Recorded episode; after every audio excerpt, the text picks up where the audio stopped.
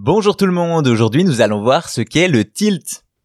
Que ce soit dans un jeu en ligne ou dans un stream, vous avez peut-être déjà entendu parler de tilt. Mieux que ça, il y a de grandes chances que vous ayez déjà été tilté dans votre vie. Aujourd'hui on se penche sur la signification de ce mal qui n'épargne personne. Historiquement, l'humain joue depuis très longtemps. Cela provoque joie, allégresse et insouciance et tient un rôle social indéniable. Avec le temps, les technologies et les jeux ont évolué, mais on joue toujours autant, sinon plus.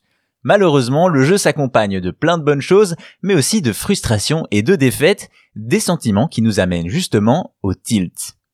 Que ça soit en jouant en solo et, plus souvent encore, en ligne, vous avez déjà eu ce sentiment désagréable que rien ne va comme vous voulez, et vous commencez à sentir une certaine rage, Certains joueurs s'emportent en criant ou en insultant les autres, adversaires comme coéquipiers, Certains se déconnectent d'un coup, le célèbre rage kit, et d'autres vont même jusqu'à envoyer valser leur clavier à travers la pièce ou à exploser leur matériel. C'est littéralement ce qu'on appelle tilter. Concrètement, cela désigne le moment où, suite à la pression ou l'échec, le joueur bascule dans l'énervement et son niveau de jeu baisse à mesure que sa rage augmente. D'ailleurs, on pourrait traduire tilt par basculer.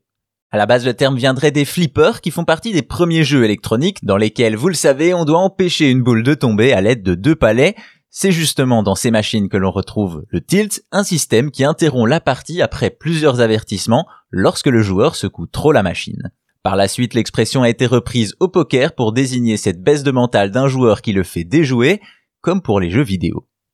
Ainsi, le terme peut s'appliquer à n'importe quelle scène compétitive, mais aussi à n'importe quel joueur, peu importe le niveau, le tilt est presque inévitable. Aussi, le remède est relativement simple, prenez une pause dans un autre jeu moins exigeant ou faites quelque chose qui vous fait du bien. Vous savez donc maintenant quel est ce sentiment désagréable quand vous perdez en boucle face à un boss ou que votre équipe ne joue pas à son meilleur niveau. Le tilt n'épargne personne, nous faisons oublier qu'après tout, ce n'est qu'un jeu.